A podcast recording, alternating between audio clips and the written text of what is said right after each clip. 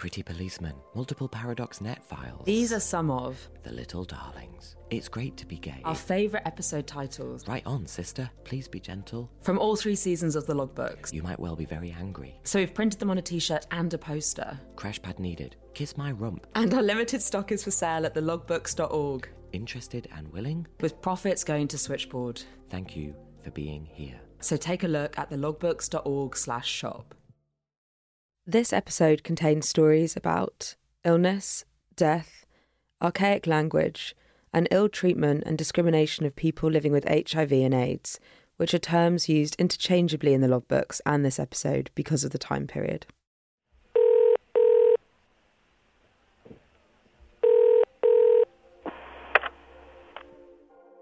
This is a logbook entry from July the 6th, 1985, at 2.50.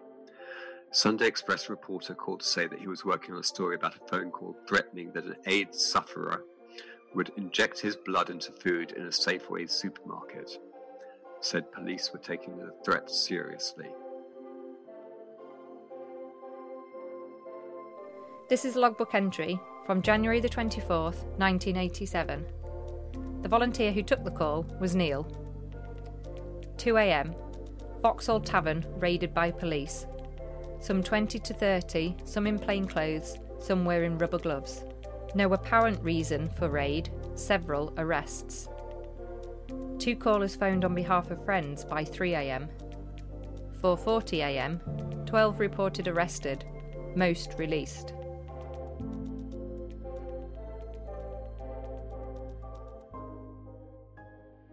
That first entry just leaves me speechless. We talked about police raids a lot in season one, and as is apparent here, it continues on into the 80s with rubber gloves.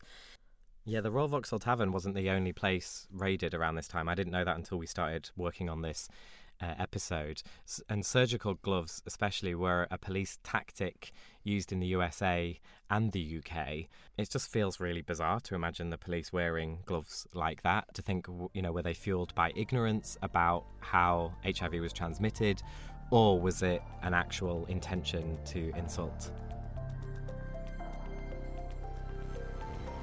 You're listening to The Logbooks, stories from Britain's LGBTQ history and conversations about being queer today. In partnership with Switchboard, the LGBT plus helpline. In this season, we're reading through the notes made by the volunteers who took calls between 1983 and 1991.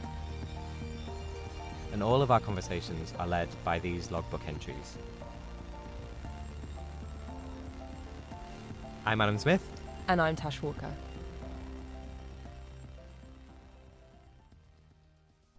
Episode 3 Damage Caused. This episode is going to be about the way HIV and AIDS led to hostility and discrimination. It's the third of our three episodes about HIV and AIDS this season, and we're going to hear from people who experienced the fresh wave of discrimination against LGBTQ plus folks due to the HIV epidemic, a very special switchboard volunteer, and also Elaine and Lynn, who you might remember from season one. They yeah they met, went for a night out at Gateway, uh, danced to Joan Armatrading, and of course have been together ever since. But they've got a story to start off this episode from the mid 80s regarding one of their other favourite social spots. Stallions was in a sort of back street off of Tottenham Court Road, and I didn't know what to expect. I just remember going in there, and it was quite dark initially, coming into a sort of brighter area, and there was just this really happy buzz about it music, laughter, people knowing each other. I can remember clearly this woman who was probably about my age now, in her 70s, with all these gay men and being twirled around. It was just quite mesmerising. Really, it was quite old fashioned music, and they served tea and sandwiches as part of the entrance of a few pounds. It was just a delight, so it became a very, very regular Sunday afternoon event.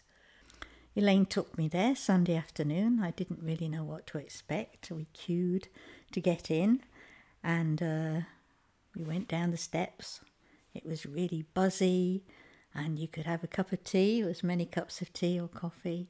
There was always a plate of sandwiches and cake, and uh, the music would start, the dancing, and it was just wow, miles and miles away from where I'd come two days before from up in Derbyshire, and uh, I just I loved it.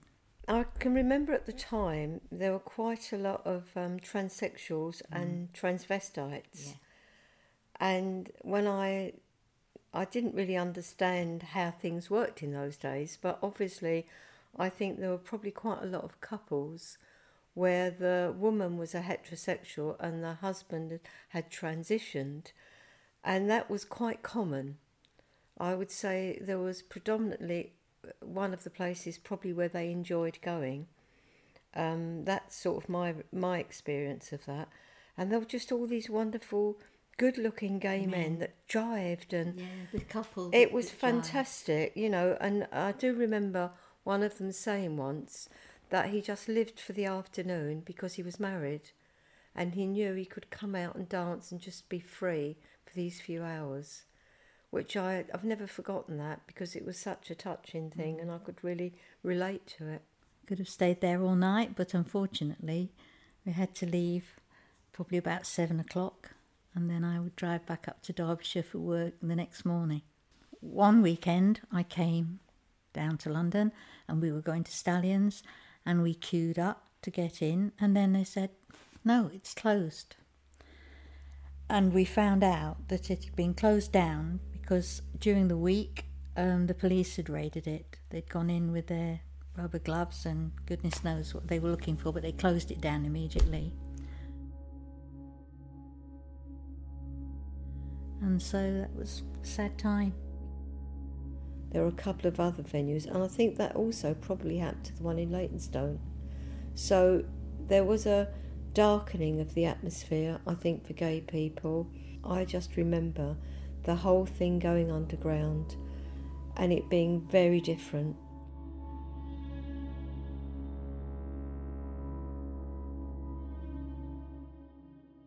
So, can you tell me a bit more about the RVT raid, Adam? I, I actually can, Tash, um, because I started to get a bit obsessed with it when we noticed it in the logbook, and I looked deeper and further. And th- there's there's a little bit written about it, a little bit known about it. There was actually a, an initial raid in 1986 in the December where police seized poppers, and then they came back again in January 87 and uh, arrested people, and that was the raid where they were wearing rubber gloves. And the BBC made a documentary about it at the time, uh, featuring Helena Kennedy interviewing the chief superintendent of Kennington Police and uh, people that were in the bar the, um, on the nights that it was raided, including a guy called Ken Comish who talked about his experience of saying something like, Why are the police wearing gloves? We haven't all got AIDS, and then getting arrested for being drunk and disorderly um, because he said that. And he also said that he had lost his job as a chef when customers had uh, basically complained to the manager that they had a chef that was HIV positive.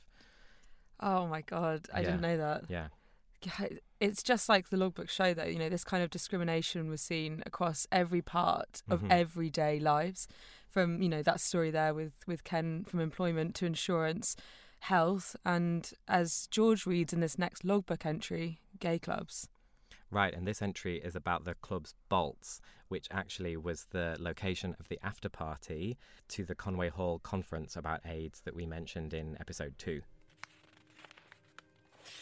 This is a logbook entry from May 15th, 1985.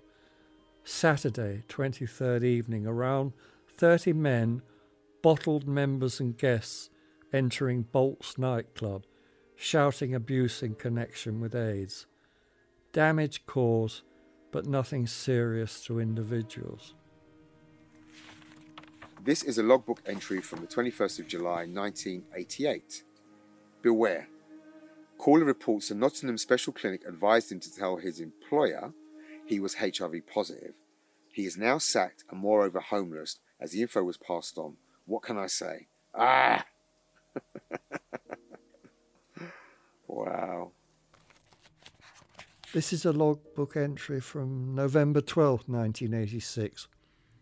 I've had personal experience of insurance companies asking me about positive test results. I applied for health insurance recently and saw a copy of the questionnaire sent to my doctor. The section on other areas included reference to any recent blood tests. So, warn callers. Incidentally, I got the policy without any reference to sexuality being made. I remember I went to a dentist um, and I told them where I worked. It just reminded me, and they put a biohazard sticker on my notes. I remember that. Um, and, and I said at the time, I said, Oh, I noticed you put a biohazard sticker on my notes. He goes, Oh, that's because we think you're a special patient. And I said, I said, I know what it's for. And I said, I said, I, do, I just work on a HIV ward. This is a logbook entry from August 23rd, 1988. Paolo in Haringey area getting shit off employer for being gay and HIV positive. No joy from negotiations between frontliners and THT and now go employers. Gave solicitor, but if he calls again, please give him anything else. His situation seems appalling. English not first language. And this is from 1988.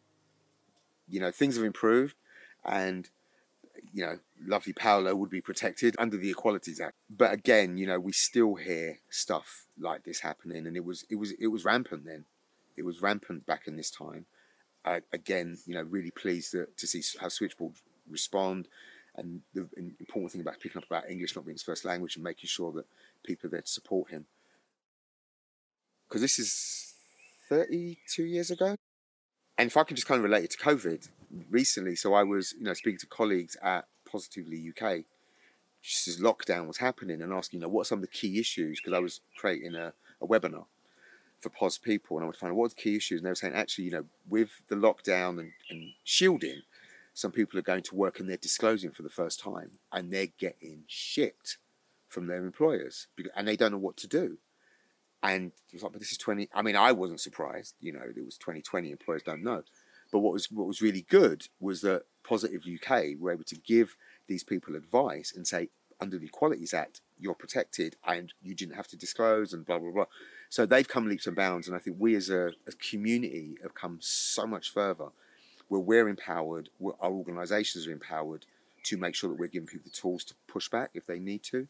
So if Paolo had called up today, we'd be able to go, okay, you're, you're protected, we got you.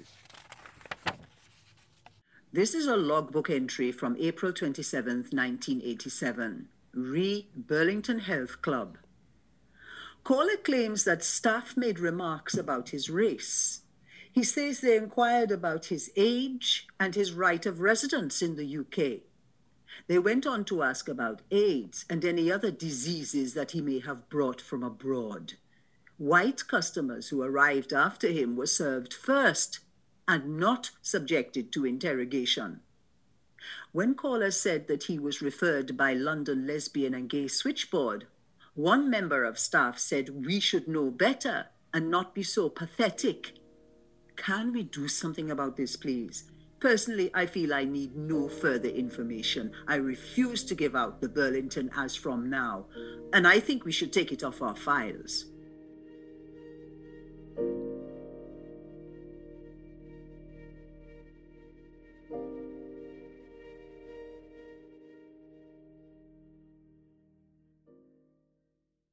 There is so much hostility and discrimination going on in this period. Tash, do we even want to know how the media was covering it? Probably not. Um, but one of the things that definitely stands out to us um, and that all of our contributors remember is this gay plague. Oh, the sort of tabloid language. Super tabloid language. Yeah. I guess more coverage for the epidemic and how it was affecting people was good in a way because it meant greater awareness at least. Yeah, definitely. But with greater awareness comes an increase in prejudice. Most of Britain's AIDS victims are homosexual men from London. Now the government is taking action to control the disease. But will the capital's gays be able to adapt to protect themselves? This is a clip from the London programme Broadcast in the capital by London Weekend Television in March 1985, it's a good example of HIV AIDS programming at the time. In the past few weeks, Britain has been made suddenly and joltingly aware of AIDS. The stories in the popular press have made sure that by now most adults have formed an impression of what AIDS is. This is a logbook entry from January 15th, 1987. David phoned to let us know about the rather unpleasant editorial in The Sun this morning. It basically says that gay groups should not be discouraging people to have the test, and that gays should be locked away to prevent the spread of this evil disease. This is a logbook entry from June 19th, 1986. The volunteer who took the call was Dennis.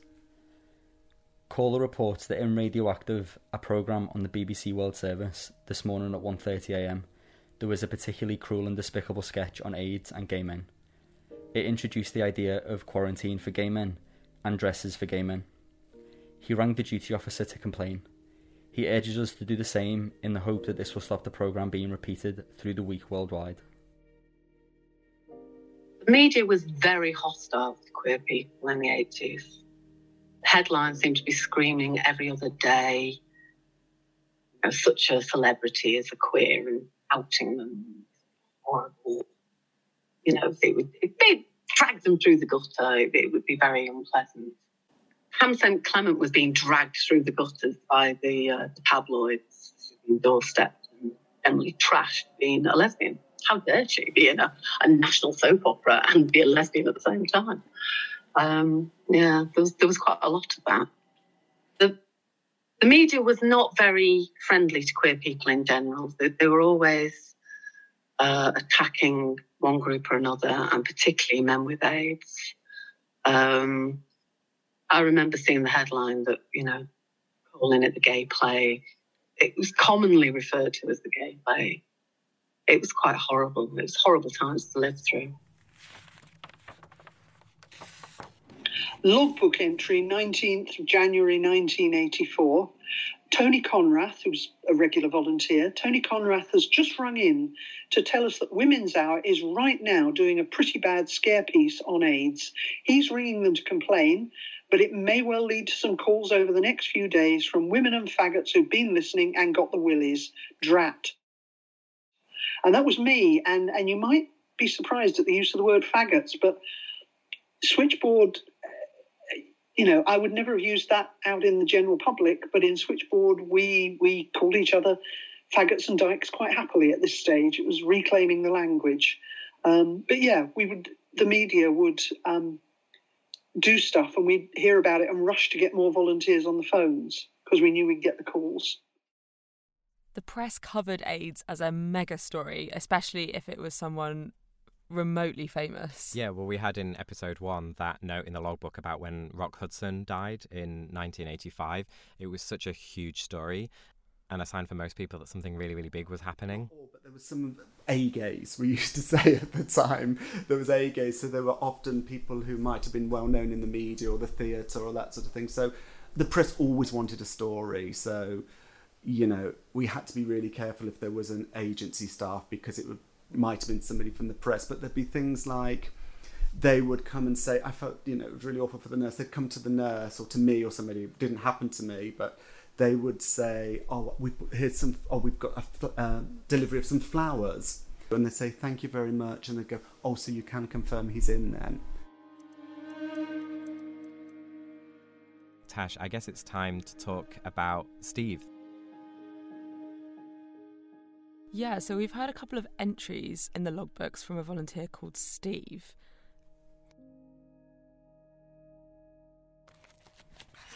Logbook entry 3rd of February 1987. The one thing I really want to do right now, I can't. That's to talk to other antibody positive people at Switchboard. The reason I can't is that I don't know who you are. Hope to hear from you soon. Love, Sorry, no name yet.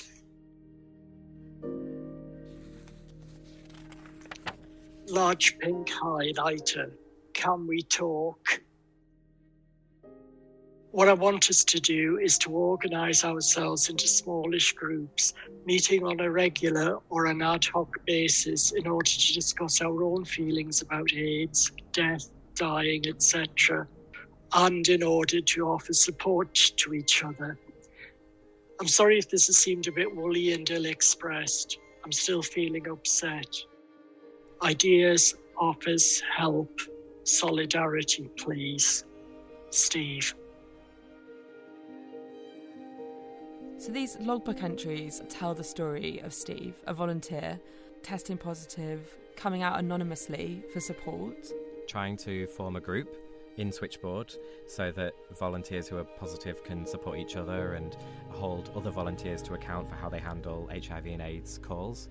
Yeah, and the last couple of entries were around the impact that it had on his life and his future. Yeah, so here's the last logbook entry we found from Steve, dated May 11th, 1987. My dears, I was going through a phase of being grand. With a lot of sorrow and a little regret, I'm leaving lesbian and gay switchboard. As I'm exempt from phone work at the moment, there'll be no rota panics. As most of you know, earlier this year I was diagnosed HIV antibody positive. At the same time, I ended a relationship of seven years standing. Consequently, I've had to take a long and hard look at what I want out of life and what I don't want. One of the things I don't want is telephone work at lesbian gay switchboard, so I'm off. Please understand as well that my employment at National AIDS Helpline is almost totally unrelated to my decision to go. I say almost because I'm writing this letter, okay, the draft, only hours after finishing a body positive training weekend. The training weekend was the hardest work I've done in a long time and one of the most rewarding things I've ever done. I hadn't realised how isolated I've been feeling. On the weekend, many, but by no means all people, were HIV positive. The diversity of sexualities is something else I enjoyed. But above all, the care, respect, and love of the weekend have convinced me that the way forward for me is to join Body Positive. And if that means leaving lesbian and gay switchboard, so be it. Two of the things that affected me most deeply over the weekend a pair of role plays that focused on counsellors giving each other support around incipient burnout the situation we'd both recently been in. A session on bereavement and death. I partnered with someone who, who recently lost a friend, his first bereavement due to AIDS. Bracket, I've lost count of the number of people I've lost. It all gets too much and I start crying. I'm in the middle of a room full of people crying, being cuddled Christ. Why is it when it sneaks up on you like that.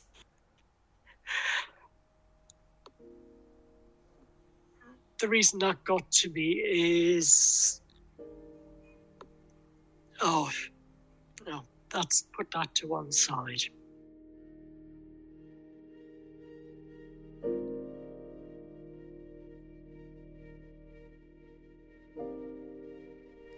Okay, we're just gonna come in here because it's quite hard to hear someone breaking up during a logbook reading.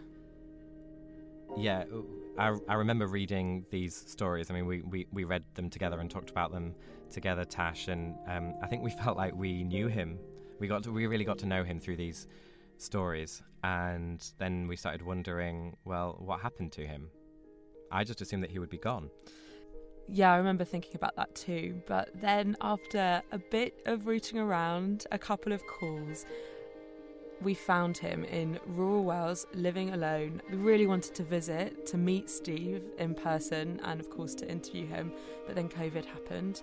But thankfully, we still got to talk to him and hear his voice on a phone call.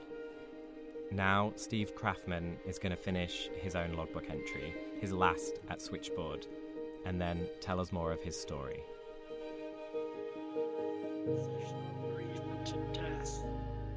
I partnered with someone who'd recently lost a friend, his first bereavement due to AIDS. I've lost count of the people I've lost. It all gets too much and I start crying. I'm lying in the middle of a room full of people crying, being cuddled by a man I've only just met, knowing it's all right to do that while the workshop carries on around me. Later, I realized that most of us did just the same. So it's definitely a move forward for me, although it hurts to go. You've been a lesbian gay switchboard nearly eight years, Steve. What do you expect? See you around. With love, Steve.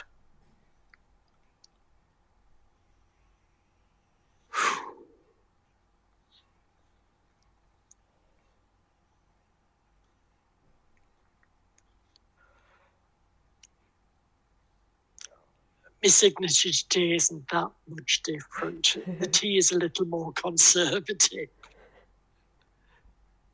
But yeah, the the trail from the E into an X, I still do. What got to me about the word cuddled was that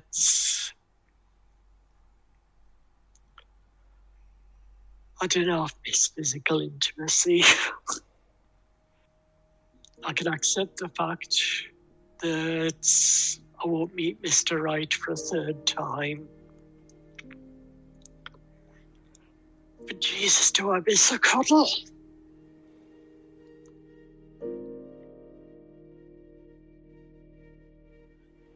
My name's Steve, and I was the volunteer in the logbook entries. Switchboard had it had me for eight years. They were very important years. Basically, those years at Switchboard set me up for life. It was necessary for me to go. HIV narrowed my focus down to HIV and how everything branches off that. Um, a person only has so much energy and I needed to focus my energy into into people living with HIV rather than the whole massive callers to switchboard.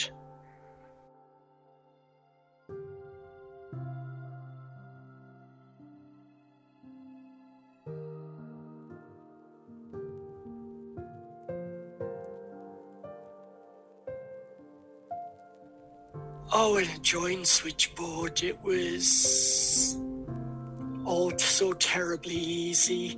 People would phone up, we'd reassure them, we'd pack them off to the local gay group or the local gay bar as appropriate, or would help them find accommodation.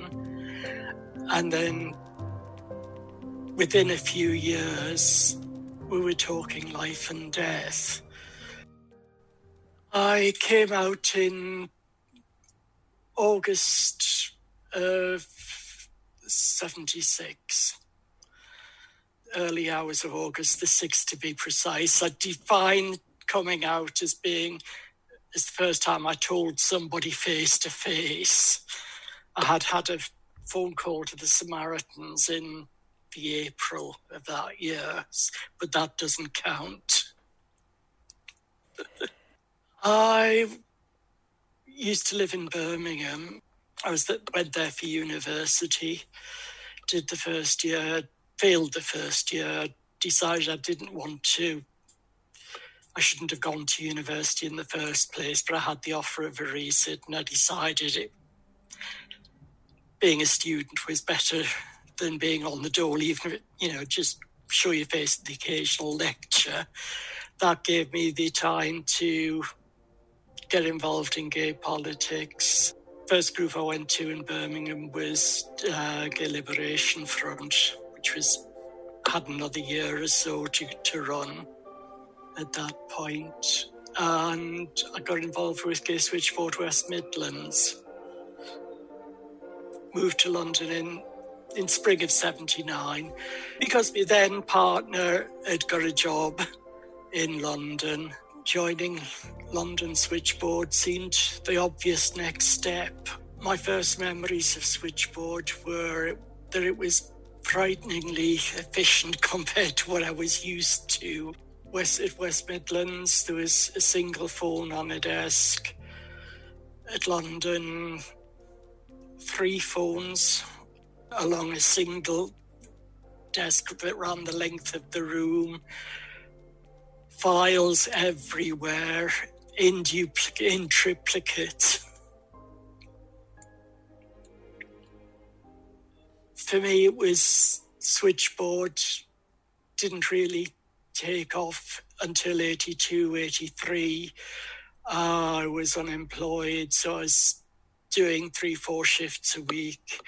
The reason it would took off at that time, obviously, was the impending HIV epidemic.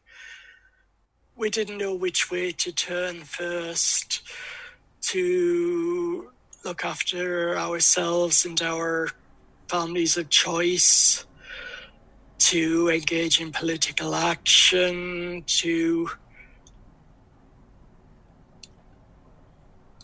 disseminate what information we could find, to get to our own support groups. It was the headless chicken image. I have like a photograph memory of one night in the two brewers. Somebody had picked up somebody else's pint and drunk from it. Realised what they'd done.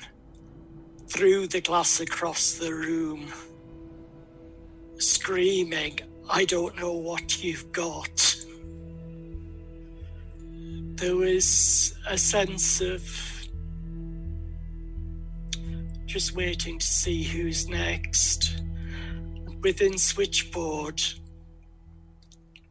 I'd actually been at Switchboard, phoned the clinic from the office line. I said I'm phoning about my HIV test result. And they said, Yes, I do have a result for you. And a tone of voice, it was clear. at the beginning of 87, I knew there were at least a couple of other people with HIV there. I didn't know who. Years previously, we'd lost a, lost a volunteer to hepatitis. And it was almost as though he'd never been a member. He was just, oh, he's dead. Anyway, what we need to do at the next coordinating committee is. um, I'd say that as an organisation, we tried to deal with it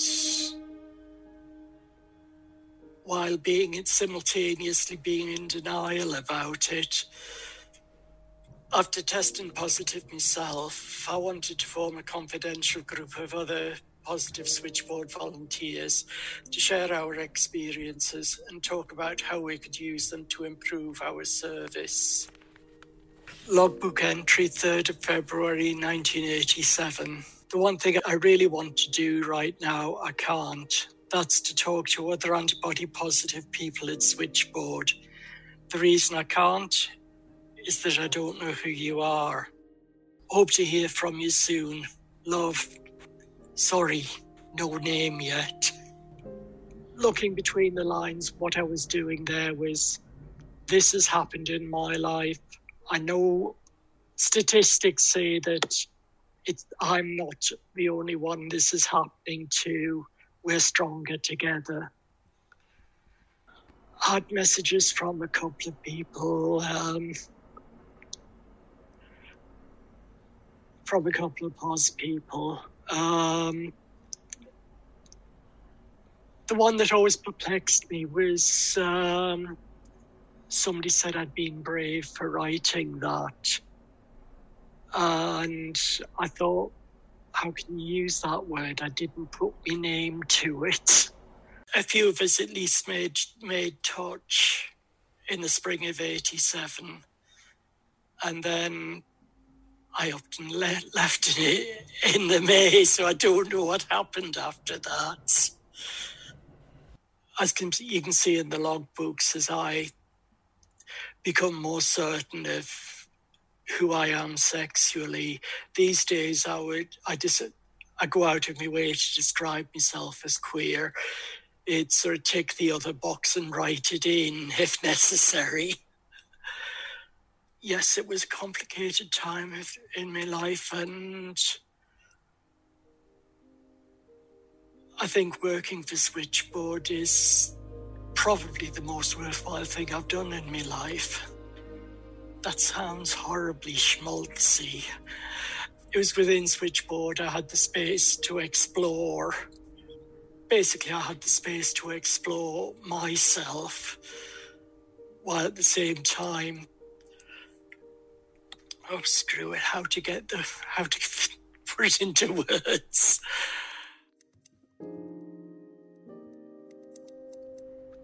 throughout the time I've had HIV, one of the important things to me is to humanize it. It's always important, I think, to put a name and a face on HIV. I'm wearing a t shirt with the slogan HIV positive long term survivor. I do the shopping in that.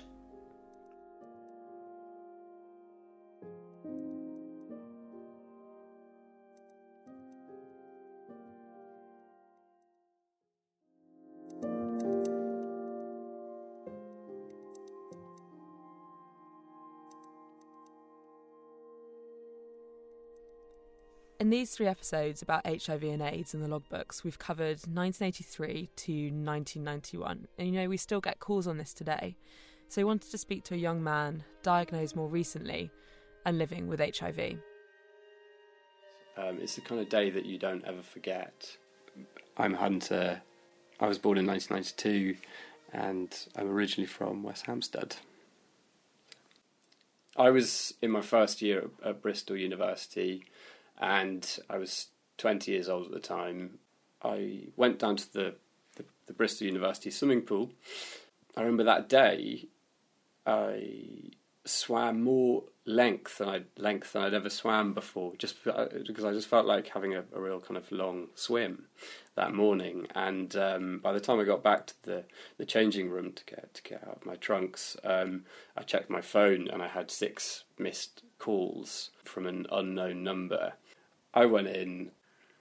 I was ushered through the waiting room extremely quickly as soon as I went up to the desk.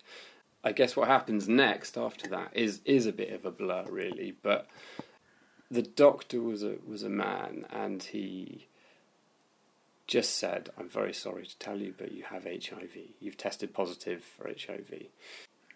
I remember just disbelief and anger, and I stood up out of my chair, and I felt like I was breathless. I didn't couldn't breathe. I didn't know how to deal with that in any way. Um, I didn't know anything about HIV. I thought he was giving me a, a death sentence. I don't think he'd ever diagnosed anyone with, with HIV before, so I think I just left that meeting thinking you've just been given a death sentence and you're going to be dead in five five years' time or so. It was um, in 2013, so yeah, seven years ago or so, six and a half years ago. All I was aware of was that AIDS was like a killer. Yeah, my my ignorance was just absolutely like astonishing. I was 20 years old at the time, so um, to a quiet place in the university and just uh, just cried um, until yeah I yeah I, I eventually went for a walk around the on the on the downs around Bristol. I tried to call my older brother first, but his phone was off, and then I called home, um, and my mum answered. I'd been kind of building up to this phone call for like hours, basically, because I wasn't out to my to my family. They didn't know I was gay, and I knew it was going to be, you know, I'd have to not only come out to them as gay, but also to come out to them as being HIV positive. My mum answered, and I just said, um, I've just been diagnosed with HIV. I just remember hearing her cry on the other end of the line, just this huge kind of like it was like a sort of song of death or something. This just like this let you know cry, and then I remember my dad coming to the phone, and um, I told him and I don't, you know, neither of them knew what to do or say really. You know, likewise, I think their ignorance was as great as mine. I lost my virginity and caught HIV at the same time. I'd grown up in a rural area of like the north of England in Northumberland, where there was no other gay kids. You know, I just on one night drunk shag out in Sydney, I caught HIV. It was obviously really, really unlucky. I guess being quite like a fledgling gay, I definitely did have my like little wings clipped a little bit by this HIV diagnosis. When I was diagnosed in 2013, I was not able to access medication. My CD4 count was over 500. Uh, 500 seems to be about the number where if you drop below that number, you, people seem to think, oh, you know, your immune system isn't functioning well enough and we should probably start putting you on medication. But obviously, once you start medication, you can't ever stop it. You have to stay ad- adherent to it. My clinician in Bristol was of the opinion that was that as I was at university, as I was young, and as I was fit and healthy, there was no need to medicate me. I think that was one of the worst decisions that happened in my whole entire experience of treatment it's uh, it's an awful thing knowing that having this sense of self contamination and knowing that you're in, in fact uh, infectious, and how can you ever expect to have a normal university experience or have a normal you know experience of someone in their early like twenties when you can't really have sex where you know the sight of like your blood or the sight of your semen is in, in fact quite repulsive to you in some ways. You know, I remember being confronted by those things. You know, I blamed myself for being gay, for being HIV positive, and an orgasm. Any, you know, my semen was actually something that kind of kind of petrified me. And I, and I kind of thought that I don't see how anyone could look at me as uh, as someone that wasn't infectious and something to be like afraid of. I remember go- dating this one guy going to bed with him, we went round to his flat, and he was this really handsome kind of PhD guy at Bristol. I remember being really physically kind of attracted to him. I could feel that he had an erection, like um, underneath his jeans, and I just had a total panic attack, and basically said, "I'm really sorry, I got to go," and I just like got my got my shirt on and, and walked out. And again, it was that same feeling of being like in the room with with the doctor and just feeling like breathless panic.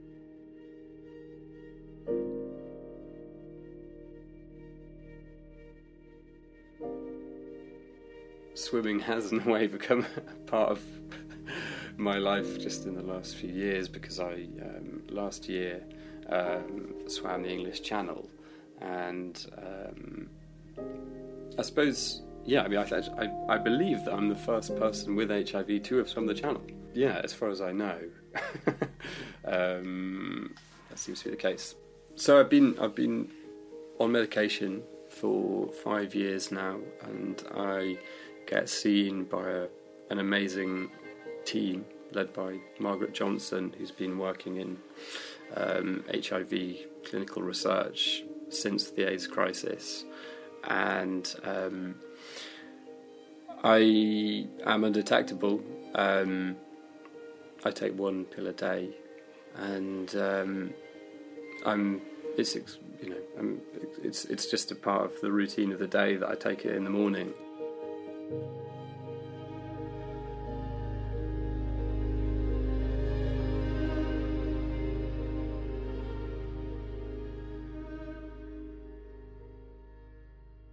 Met gay men who were diagnosed in um, in the eighties and nineties, and I went along actually um, on Dean Street, the clinic there, to um, the gay men's group. I did feel a slight as a slight outsider within that group, having not. I don't have that shared sense of. Um, I guess you know mortality or I mean they, they, they really they really did live through it. They lost people, they lost friends, and actually for me, born in 1992, um, just on the eve of combinational therapy, this isn't really a history that I well, it's a history that I know of, but I wasn't a lived through history.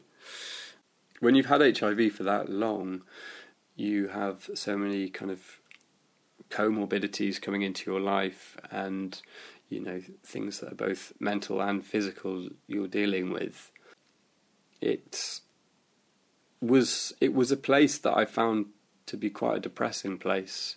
Um, and I think it's fun I mean look I will always advocate advocate for there should be a place uh, a safe place for gay HIV positive men.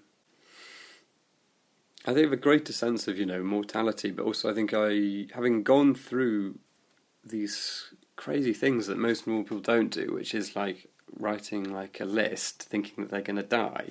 You know, going through these sort of circumstances, I think it has given me yes a huge sense of like appreciation for not just my my health, but my friends and yeah the people the people around me. So if we do eradicate it among men who have sex with men, then I wonder how I'll feel feeling quite kind of as one of the these few people with this virus, and whether that will be quite an alienating place. I, at the moment, I you know I, I take great treatment. My life isn't in any way affected by the virus, so I think that that was a lonely thought that I had from when I was younger. Was like you're going to kind of be just quite alone in this. yeah, it's in Europe and in, and in America. HIV rates are seem to be going in the right direction. I mean, not necessarily among all groups. I mean, um, and you know, that extends to different races and things as well. But I mean, um, it's it yeah, I, I, think it would be interesting to see how things turn out, you know, in, in years to come, and whether I'll be like a dinosaur, this guy like having HIV when no one else is like yeah, so.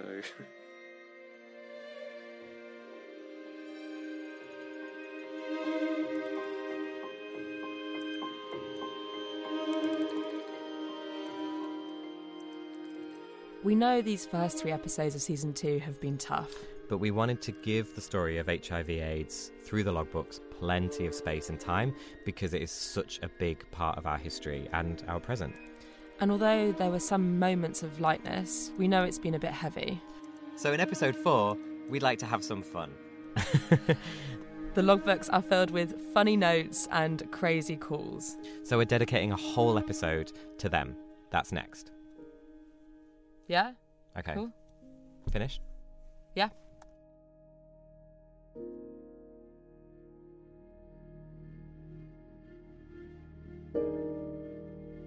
Calls to switchboard are confidential, so to bring the logbooks to life, we've changed the callers' names. The logbooks is produced by Shivani Dave, Tash Walker, and Adam Zmith in partnership with Switchboard, the LGBT plus helpline. If you think other people would like the logbooks, please rate and review us on Apple Podcasts. These ratings and reviews really help others to discover the show. You can send us your feedback and stories to hello at thelogbooks.org or join the conversation on social media with the hashtag thelogbooks. Our music is by Tom Foskett Barnes and our artwork is by Natalie Dotto. Thanks to Stef Dickers and team at the Bishopsgate Institute, the BFI National Archive, the folks at ACAST, Peter Zaccaroli at West Digital, Content is Queen, the staff and volunteers at Switchboard, and all the contributors who shared their stories with us. Switchboard continues to take phone calls from 10am to 10pm every day. If you're affected by any of the issues in this podcast or need to discuss anything to do with your gender identity or sexuality, you can call Switchboard on 0300 330 0630, email chris at switchboard.lgbt or instant message via switchboard.lgbt, where you can also donate money or time to help.